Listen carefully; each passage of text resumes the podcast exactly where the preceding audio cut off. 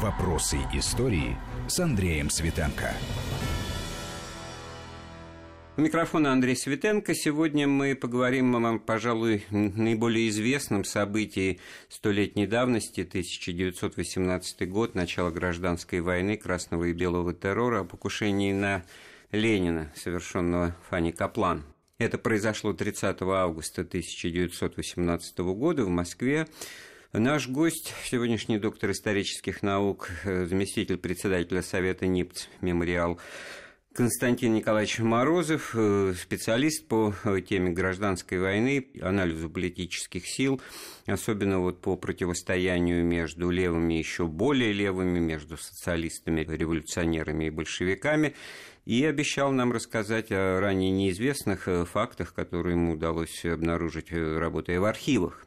Не правда ли, Константин Николаевич, потому что долго я это все говорил, а вам слово так еще и не представил. Ну да, тема, тема покушения на Ленина 30 а, августа 2018 года действительно одна из э, самых а, известных из других сюжетов гражданской войны, и за последние годы появилось огромное количество самых-самых-самых разных версий, и э, вокруг нее довольно много чего напридумывали, нагородили, а, но тут нужно сказать, что архивные э, поиски а, и а, поиски а, информации, касающейся различных сюжетов, различных свидетельств вот этой истории, они позволяют помаленечку, потихонечку канву событий, э, вот эти кусочки рассыпанной мозаики э, восстанавливать. Проблема заключается в том, что а, и э, власти, большевистские власти сразу же начали а, это дело фальсифицировать, изображать так, как им было это выгодно, начиная с того, что это покушение сразу же приписали правом эсерам, и затем провели судебный процесс над эсерами в 22 году, обвинив их именно Э, в том, что это было сделано по приказу и сведома Центрального комитета. А И э, многие, и многие из других сюжетов, они, в общем-то, э, обросли мифами, в том числе и сама фигура Каплан, вокруг которой сознательно был создан миф. Константин как Николаевич, мне вот... все-таки хочется как бы по порядку вот, ну, вот напомнить. Ну вот понимаете, вот я уверен, что а многие просто вот не знают, а где этот завод Михельсона или имени Михельсона, как сейчас многие вот мне студенты рассказывают, как будто бы это деятель какой-то.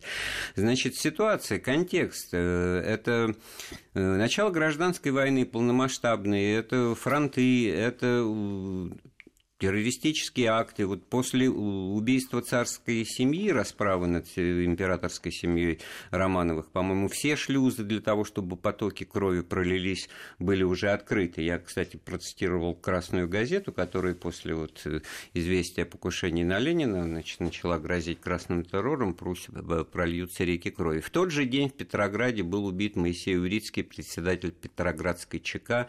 В общем, все было напряженно, и вопрос-то для начала самый элементарный. А где была охрана? Почему, значит, вот те, кто охранял тоже чекана Московская Ленина, вообще допустила ситуацию, когда он, сходя с трибуны, выступая на митинге рабочих завода Михельсона, вдруг э, оказался вот э, доступен для случайно прошедший специально для того, чтобы это, совершить этот э, выстрел Фанни Каплан. Это чья-то все-таки недоработка была, можно об этом говорить? Или? Нужно говорить о том, что э, Ленин не э, хотел охраны, не пользовался охраной. И во время покушения 1 э, января 18 года и в последующем он всегда старался обходиться без охраны, даже во время этого знаменитого ограбления, когда его ограбили, обычные грабители отняли автомобиль уже в 19 в 19 году. Кошелек, Кош... Кош... Да, Кошелев. по фамилии Кошельков или да. Кошелев. А его, его пытались обязать, что и прикрепить к нему вот охрану. Этом, на а этом месте уже много можно больше ни о чем не говорить и рассуждать об особенностях лидера. Ну а как? Чем вы объясняете? Это просто такая безрассудная смелость? Это качество характера или это наоборот проявление какого-то э, фатализма, рока? Убьют, так убьют, не убьют. Ну, не мог человек не понимать, что он далеко не всем нравится, так мягко говоря. Я бы начал бы издалека. Я начал бы от того, что это вообще одна из главных проблем, что современному человеку достаточно трудно понимать психологию людей вот этих людей столетней давности, и самих большевиков, и тех, кто с ними боролся. А вот, скажем, коммунистов, которые переродились э, лет через 50-60 и образца 70-х, 80-х годов до брежневского времени, нам понимать будет ощутимо проще и легче. А они, а, в а очередь, этом, очень а в этом, Ну, конечно, этих. надо понимать, что большевики у власти находились только несколько месяцев. У них, э, кроме того, это э, профессиональные революционеры, если мы говорим о Ленине, о Троцком, Свердлове, Дзержинском, у них совершенно другая психология. С этой точки зрения, когда рождаются вот эти многие версии, в том числе и о причастности, скажем, Свердлова и Дзержинского к организации покушения на Ленина, это свидетельство просто непонимания а, основ их ментальности, их психологии многое-многое-многое другое. С этой, с этой точки зрения а, они, часть из них постепенно а, изменялась, изменялась их культура, их поведение, и многое-многое-многое а, изменилось. И вообще, когда современный человек пытается понять события фактически в другом обществе, других людей, их ментальность и психология, он не должен автоматически переносить да современный вот То же самое получается в понимании образа Фани Каплан. Значит, Конечно. Вообще слепая. Если Конечно. Это, э, кто же выбирал, если бы она действовала по, по заданию, Конечно. как выбранный, так сказать, э, человек.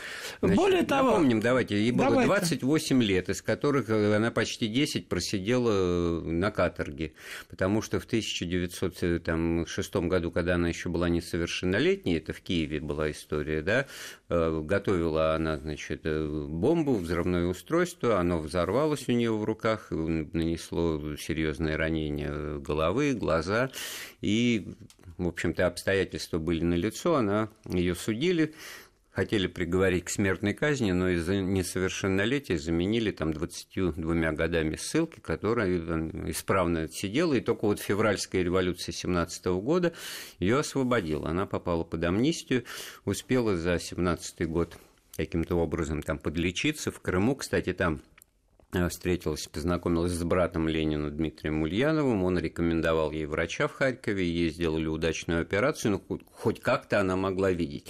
Дальше ситуация из того, как она сама ее подавала, это действие сугубо, так сказать, одиночки человека, который вот э, тоже вот, как Раскольников у Достоевского, тварь ли я дрожащий или право имею, принимает решение самостоятельно, не действует, не почему наущение. Да, о том, что она совершила это покушение самостоятельно, она говорила об этом на допросе.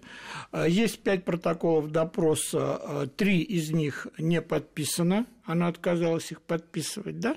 Очевидно, вносили не совсем то, что она говорила но, э, тем не менее, есть, она это четко говорила, что она не является членом какой-либо партии, что она, она объясняла мотивировку своего покушения тем, что э, Ленин от, оттягивает приближение э, социализма, и чем больше он будет у власти, тем э, сильнее это нанесет удар э, идеалам социализма. Фактически она была в, говорила вот с позицией э, такого э, тираноборства, очень популярного а, и в России, и в Западной Европе.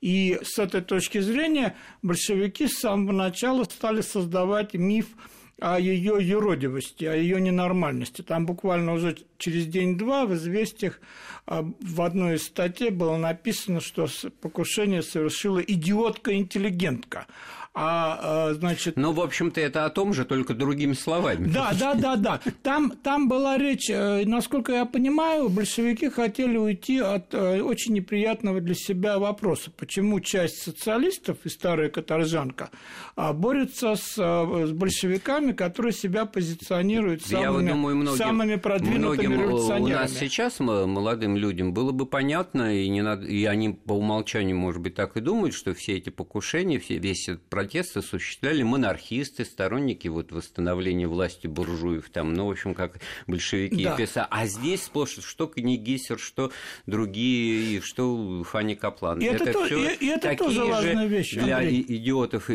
интеллигентов и одни и те же и люди. это тоже еще один миф, который был создан в советское время, что борьба в основном шла по линии белая и красная, то есть белые генералы и офицеры, монархисты и коммунисты. На самом деле, вот первый этап сопротивления, сами большевики его вначале называли этапом демократической контрреволюции. То есть первыми начали сопротивляться, начиная с октября-ноября 17 года, как раз а, социалисты-демократы.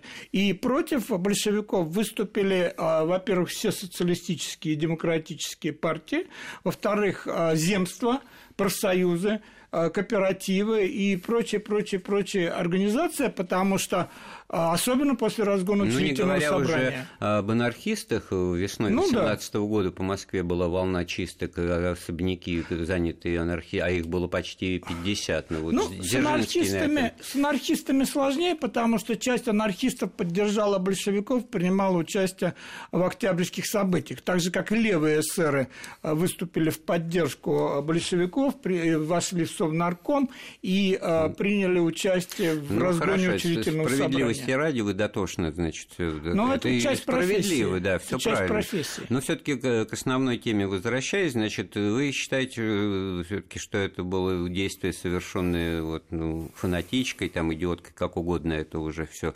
ярлыки, значит, но она действовала по собственному ну, разумению. А, безусловно, она а, действовала по собственному желанию и по собственному разумению. Есть э, два очень важных, э, три, я бы даже сказал, очень э, важных свидетельства об этом. Во-первых, есть свидетельства ряда видных эсеров, которые говорят о том, что весной 18 года Фанни Каплан по возвращению из Крыма обращалась к видным членам партии, о, с предложением от имени партии совершить террористический акт против Ленина. Но так как большинство эсеровской партии, эсеровского руководства было категорически против перехода к террору, в феврале, это вообще малоизвестный факт, в феврале 18 года на пленуме, а, на февральском пленуме ЦК партии эсеров было принято решение о недопустимости практики террора, пока не будут, э, не будут политическими методами агитации оторваны от большевиков народной массы, потому что вот противники террора в эсеровской партии считали, что это приведет, с одной стороны... Ну, наоборот, бросить ари... С одной стороны, ореол мученичества будет создан, да? Угу а с другой стороны сплотит коммунистическую партию вокруг их вождей, а с другой стороны Хорошо, а второй, это первый к тезис. красному террору. А второй, э, второй тезис – ну и, собственно, после этого она, а, когда э, стало ясно, что нельзя делать от имени партии, она решила это делать на свой собственный страх и риск. Второе, есть свидетельство а, э, бундовца и меньшевика Александра Йопе, который опубликовал его в 22 году в, в эсеровской эмигрантской газете, где он привел э, разговор э, с Каплан накануне покушения 29 августа. Это вообще единственное свидетельство, где есть прямая речь Каплана и ее взгляды. А он в это время большевиками был арестован и находился в заключении в Кремле. Вот самое парадоксальное, что в Кремле был целый ряд политзаключенных. И вот по ее, его словам, она ходила довольно часто в Кремль на свидание с, с Марией Спиридоновой, и она а, ему говорила о том, что она, конечно, не Шарлотта Карде, но э, бездействовать больше не может, что надо встряхнуть старых революционеров, что нужно вернуться к старым методам борьбы, и э, он пиш, пишет, что э, мы позже были удивлены, почему э, это покушение было приписано правым эсерам, потому что она четко говорила, что она вышла из э, эсеровской партии и, и, и, и по организации анархистов. Напоминаю, у нас в гостях доктор исторических наук Константин Морозов. Мы говорим о покушении на Ленина, совершенном Фанни Каплан. Ровно практически сто лет назад это было. Вернемся в студию через пару минут. Вопросы истории. Вопросы истории с Андреем Светенко. Мы вновь в студии Вести ФМ. У микрофона Андрей Светенко. Рядом со мной наш гость, доктор исторических наук Константин Николаевич Морозов. Мы вспоминаем покушение на Ленина совершенном Фанни Каплан 30 августа 1918 года. Константин Николаевич обещал нам познакомить с ранее неизвестными фактами, обнаруженными им в архивах, но пока мы где-то все то, топчемся в фактах вроде бы известных, но с разным толкованием. Да? Значит, Фанни Каплан была ну, типичной такой, значит, хотя она это отрицала, Шарлотта Карде одиночка, э, действовала по своим убеждениям. И аргументы вроде бы все высказаны или еще есть что-то в эту ну, пользу? как бы два главных аргумента. Первое, э, она вполне хотела совершить это покушение, и об этом есть свидетельство людей, э, которым она предлагала принять в этом участие. А второе, вот тот портрет, образ ее, который рисуется, это вопрос не истеричный, не взбалмошный и совсем не юродивый, а достаточно такой, а, в общем-то, пассионарный ну, старой каторжанки. Мы и... биографию-то ее революционную напомнили, она, в общем-то, ну, да, да. сама за себя говорит. Да. И, а... три, и третий аргумент, о котором я говорил, а, то, что а, большое значение имеет то, что революционер говорил, говорит, террорист говорит на допросах да, потому что это, а, собственно говоря, а, в истории революционного движения всегда играло большую роль. И а, вот то, что она объявляла это не как партийный акт, а партийный акт всегда с точки зрения террористов ценился больше, то, что она заявила о том, что накануне покушения она вышла из партии эсеровской, а и то, что она совершила это от себя, как она говорила, на свой страх и риск, это достаточно серьезный аргумент. Константин и, да, и один маленький, э, очень важный пример, это э, находки хоть и не архивные, но э, крайне важные, потому что это вот те части мозаики, которые позволяют вот в этой очень перемешанной куче э, вот этой рассыпанной храмине что-то нащупать. Это вот помимо свидетельства Александра Йофе, о котором я уже сказал, есть еще маленькая заметка в известиях Ройд Каплан 3 а, сентября опубликованная, где было написано буквально следующее, что Ройд Каплан, а она называлась фамилией Ройд, Ройд Каплан проявляет признаки э, истерии, она осозналась, что она является членом партии эсеров, но э, сейчас но утверждает, что она вышла перед покушением вышел из партии перед совершением покушения. Но это практически то, о чем вы сказали, потому что на самом деле, ну, даже не это может быть важно, э, вышло, не вышло, потому это что политически, да? Это, это безумно важно. Это, собственно говоря, почему большевики это проигнорировали, почему Свердлов проигнорировал, почему Петр сразу заявил, что к покушению при, причастны правые эсеры, а от причастности правых эсеров а, Свердлов заявил уже через час. Он написал а, после покушения. Так вот давайте я все хочу это процитировать фразу, которую он сказал через несколько часов после покушения. В ней есть один момент очень интересный. По выходе с митинга товарищ Ленин был ранен. Двое стрелявших задержаны. Их личности выясняются, но мы не сомневаемся в том, что и здесь будут найдены следы правых эсеров, следы наймитов, англичан и французов. Ну, двое – это отдельный разговор, вы да. сейчас объясните. А ниточку, так сказать, как бы канву расследования расследование он сразу намечает. Ну, Дело ну, конечно, Локарта, заговор послов, Но, связать это... Ан- так... Андрей, представьте, председатель ЦИКа, mm. да, фактически э, глава, глава государства, делает заявление, не проведено еще ни одного допроса, но он заявляет от имени власти, что мы не сомневаемся, что будет найдена рука Ну, достаточно откровенно как-то это, это сказано. Очень что... откровенно, потому что он и хотел вбить вот эту мысль гвоздем в головы всех, и, собственно говоря, на этой версии конечном счете настояли.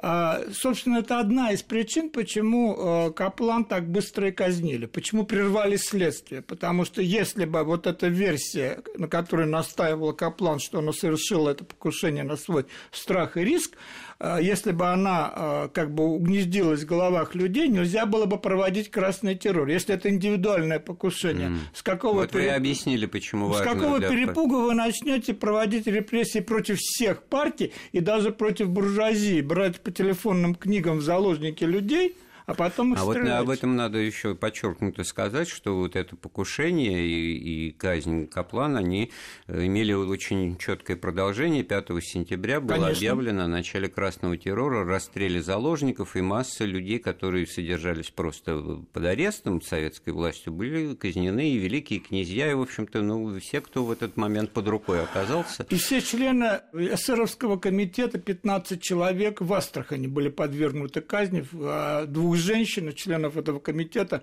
перед, э, перед этим еще изнасиловали. Это вот, вот, вот такие зарисовки к красному террору. А вот двое стрелявших-то, это как бы потом не подтвердилось и перестали об этом говорить. Это откуда это была не, просто неверная информация вначале дана Свердлову, что он такое сказал? Следствие было проведено так неквалифицированно, что, в общем-то, понятно, потому что а, ВЧК было создано фактически с нуля, и а, никаких навыков ведения следствия не было. И те показания, которые брали, там даже не задавали наводящих вопросов. Если бы следствие было бы продолжено, удалось бы многие вот те неясности, неточности, вся та путаница, которая есть в протоколах допросов, когда вы прочитаете, если не поленитесь, прочитаете все протоколы допроса, вы сильно удивитесь, э, как э, верная милицейская поговорка, которая говорит «врет как свидетель», потому что там такая жуткая путаница и такая косноязычность у самих свидетелей. Так вот, в одном из показаний было нельзя понять, об одной или двух женщинах э, ведет речь один из свидетелей. А говорилось самые-самые-самые-самые э, разные вещи. Есть свидетельство о том, что якобы Каплан общалась с еще одной женщиной, да, то есть наличие... Э, нет... Что значит общалась когда-то по жизни? Нет, вот здесь, вот здесь, а, во время покушения, а, да, угу. и приводятся какие-то фразы, и как бы можно сделать вывод, что э, есть э, сообщники. сообщница. Но э, ничего утверждать вот из всего этого практически невозможно. А вот и была версия, что она, ей даже удалось как-то под шумок-то уйти, ее взяли на трамвайном круге, на остановке, уже, так сказать, э, шли за ней в догонку, вот в суматохе, который последовал сразу после выстрелов, Ленин упал, все бросились к нему, а она, хотя как, как бы и укрыться, или ее тут же схватили. Судя по всему, все бросились не столько к нему, сколько от него, потому что это в, знаменитом фильме «Ленин» в 18 году показана совершенно не та картинка, которая была реальна, а, потому что по э, протоколам допроса, по свидетельствам можно понять, что началась просто паника, и народ в ужасе разбежался. Угу. И э, у того, по показаниям того же Гиля видно, что вокруг него мало кто остался. Сделаем очередную паузу в разговоре, вернемся в студию через несколько минут. Вопросы истории. Вопросы истории с Андреем Светенко. Ну, вновь в студии Вести ФМ с Константином Морозовым, доктором исторических наук. Мы вспоминаем о покушении на Ленина, которое было совершено Фанни Каплан в августе 1918 года, то есть сто лет назад.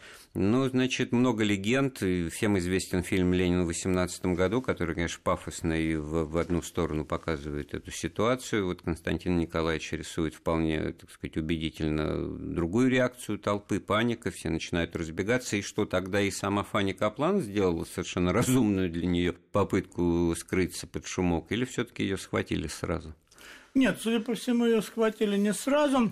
Ее по показаниям а, Батулина и по показаниям а, представителя фабрично-заводского комитета Иванова, ее схватили а, чуть позже на некотором удалении, но главное в том, что она на первом же допросе, собственно, признала свою вину и э, стала свидетельствовать о том, что она совершила, именно она совершила это покушение. Хотя, в общем-то, вероятность э, того, что были и другие участники а, этого покушения, не исключено. Из того, что удалось а, найти какую-то дополнительную информацию, можно говорить о показаниях а, уже 1937 года одного из вот, участников этой эсеровской группы, которая помогала Фанни Каплан. Значит, оказывал, оказ, помогал. оказывала помощь. Да, я об этом скажу. Тут фокус заключается в том, что Григорий Семенов, который был руководителем боевой группы, созданные СССРами с нетеррористическими целями для защиты митингов, охраны митингов, охраны самих эсеровских типографий, газет, а позже а, у ней должна была быть еще диверсионная функция. Ее планировали отправить на Восточный фронт для борьбы с Красной Армией. Так вот, а, Григорий Семенов в 21-22 году пишет брошюру «Боевая и военная деятельность партии эсеров», где возлагает вину на эсеровский ЦК и говорит, что это покушение было сделано по приказу, по постановлению санкции эсеровского ЦК.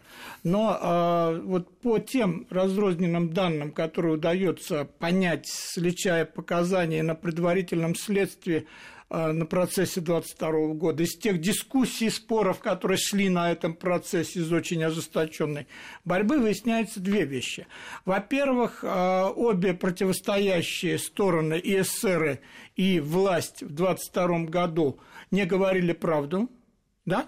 А во-вторых, а, вот эта версия обвинения власти и Семенова, что это покушение было совершено по приказу ЦК, это явная ложь, потому что был раздрай в эсеровском руководстве, такого приказа быть не могло.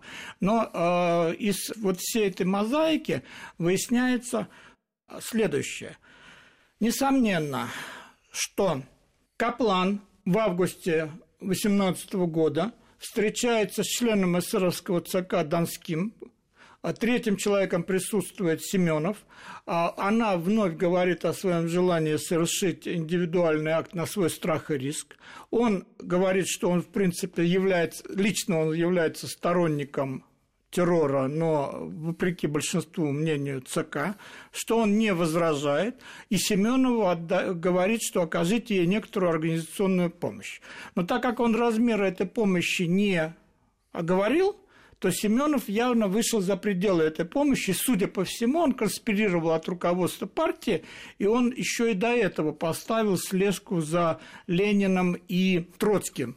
Более того, часть э, вот этой боевой группы, куда входили еще э, такие интеллигенты, как э, СР Тисленко, Елена Иванова и Лидия э, Коноплева, они, судя по всему, скрывали от рабочих боевиков, что эта подготовка террористического акта ведется вопреки воле ЦК.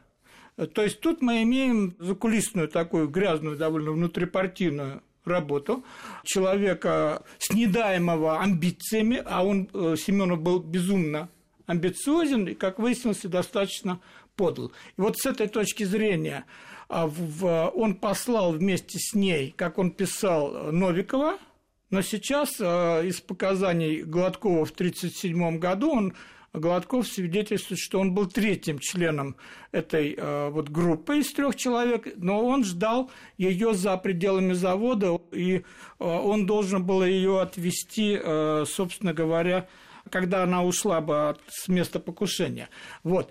И э, еще один очень важный момент. Выясняется, вот из того, что найдено, найдено свидетельство Бориса Савенкова в 19 году в одной из французских газет. Он написал мемуарный кусок, где он говорил, что его организация «Союз защиты Родины и Свободы» летом 2018 года составила план по одновременному устранению Ленина и Троцкого, с одной стороны, с другой стороны, поднятию восстаний в различных городах вокруг Москвы. И он пишет, что этот план удался наполовину, что э, Троцкого э, не удалось совершить на него покушение, а э, Ленин был ранен, а Дора Каплан, Дора – это дореволюционный партийный псевдоним, э, была схвачена и расстреляна. И позже он эту точку зрения повторяет в 20 году, Варшаве в брошюре.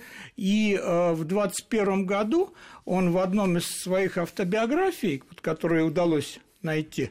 Он пишет, что в 18 году я имел связь с группой террористов, подготовивших покушение на Ленина и Троцкого. Ну, не так уж, значит, быть не прав э, Яков Михайлович Свердлов, который сразу это все не читая, сказал а, через да, несколько часов после. Да, в данном случае Савенков к эсерам не имел ни малейшего отношения, потому что Савенкова с треском вышибли из эсеровской партии в, в сентябре 17 года. Более того, совершенно очевидно, что если э, и был какой-то сговор э, и вот контакты... У нас остается мало да. времени. Как, вот я, интерес, я, я интересно хочу... еще деталью, да. что вот ей устраивали очную ставку с британским послом Робертом Локкартом, и это -то как бы последствия имело потом в, в пропагандистском плане, потому что указания есть, а э, что именно, так сказать, результатом этой очной ставки стало, ничего не пишется. Это не было, это не было э, очной ставкой в, в нашем понимании,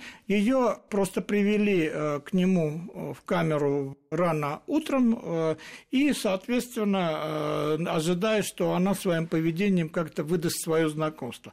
Она подошла к окну и просто довольно долго стояла, молча смотрела в окно. Ни одним словом они с Локартом не обмолвились. Об этом он написал в своих воспоминаниях. То есть вот эта версия, это была первая версия, которая появилась у чекистов о ну, может быть, не первая, а параллельно с версией Петерса и э, Свердлова о причастности правых эсеров, они думали, э, что, возможно, здесь причастна и английские спецслужбы. Но если э, как бы вот завершать сюжет о связях Савенкова и Семенова, тут важно то, что Савенков в своих воспоминаниях написал, что в, вот в его Союз защиты Родины и Свободы а среди прочих руководителей различных структур, различных отделов был террористический отдел, который возглавлял социалист-революционер X. Вот э, сейчас э, есть э, как бы очень серьезное, считать, что, это, что это, это и есть Семенов, который пошел вопреки воле партии, совершенно очевидно, вступил в сговор с Савенковым, использовал членов своей группы в, в темную, абсолютно им не говоря, что у него есть какие-то контакты с Савенковым, потому что Савенков был фигурой абсолютно уже неприемлемой для эсеров. И вот здесь мы получаем вот ту реальность, достаточно перепутанную, мы получаем а, нечистоплотное поведение людей, мы получаем интриги, мы получаем амбиции, много-много-многое другое. Но все это все-таки это ближе к реальности, чем придумывание участия, причастности Значит, Дзержинского э... и Свердлова к покушению. Фанни Каплан э, расстреляли 3 сентября уже, так сказать, и это тоже о многом Да, говорит. и одна из находок – это свидетельство Павла э, Малькова. Это свидетельство... Комендант Кремля. Коменданта Кремля, которое э, несколько иначе трактует, э, чем опубликовано в его мемуарах. Это его свидетельство которое легло в архив, и там он э, говорит о двух очень для нас важных моментах. Во-первых, он говорит о том, что очень быстро после покушения э, к Свердлову в кабинет пришел Каменев и Рязанов, и э, они повели речь о том, что нужно, э, соответственно, назначить нового председателя Совнаркома. Да?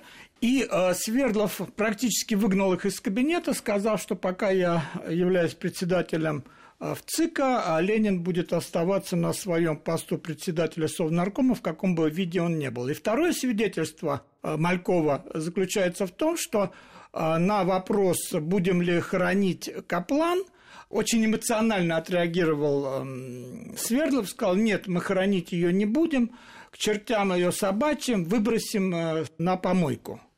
То есть фактически это в опубликованную версию легло в очень усеченном, смягченном ужатом ну, отсюда варианте. и бочка с бензином, в которой было сожжено ее тело, да. Да, но главное, главное все-таки представляется, что а, ее а, казнили, с одной стороны, чтобы не дать возможность утвердиться версии о ее индивидуальном покушении, с другой стороны, чтобы показать решительность по введению так, красного Константин террора. Николаевич, к сожалению, быстро прошло время нашего эфира. Напоминаю, у нас в гостях был доктор исторических наук Константин Морозов.